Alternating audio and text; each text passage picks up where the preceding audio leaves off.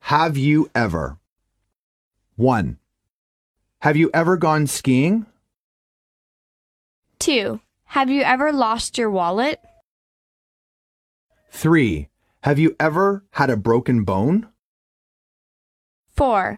Have you ever gone to a dentist? 5. Have you ever bought imported cigars? Dialogue 1.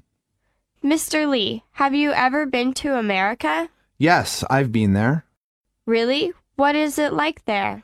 Well, I'd say it's a highly developed country. Dialogue 2. Susan, where have you been?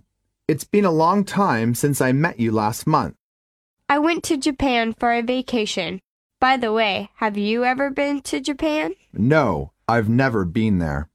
You really should. It's a beautiful country with a mild climate in summer. That sounds inviting. Maybe I'll go there next year.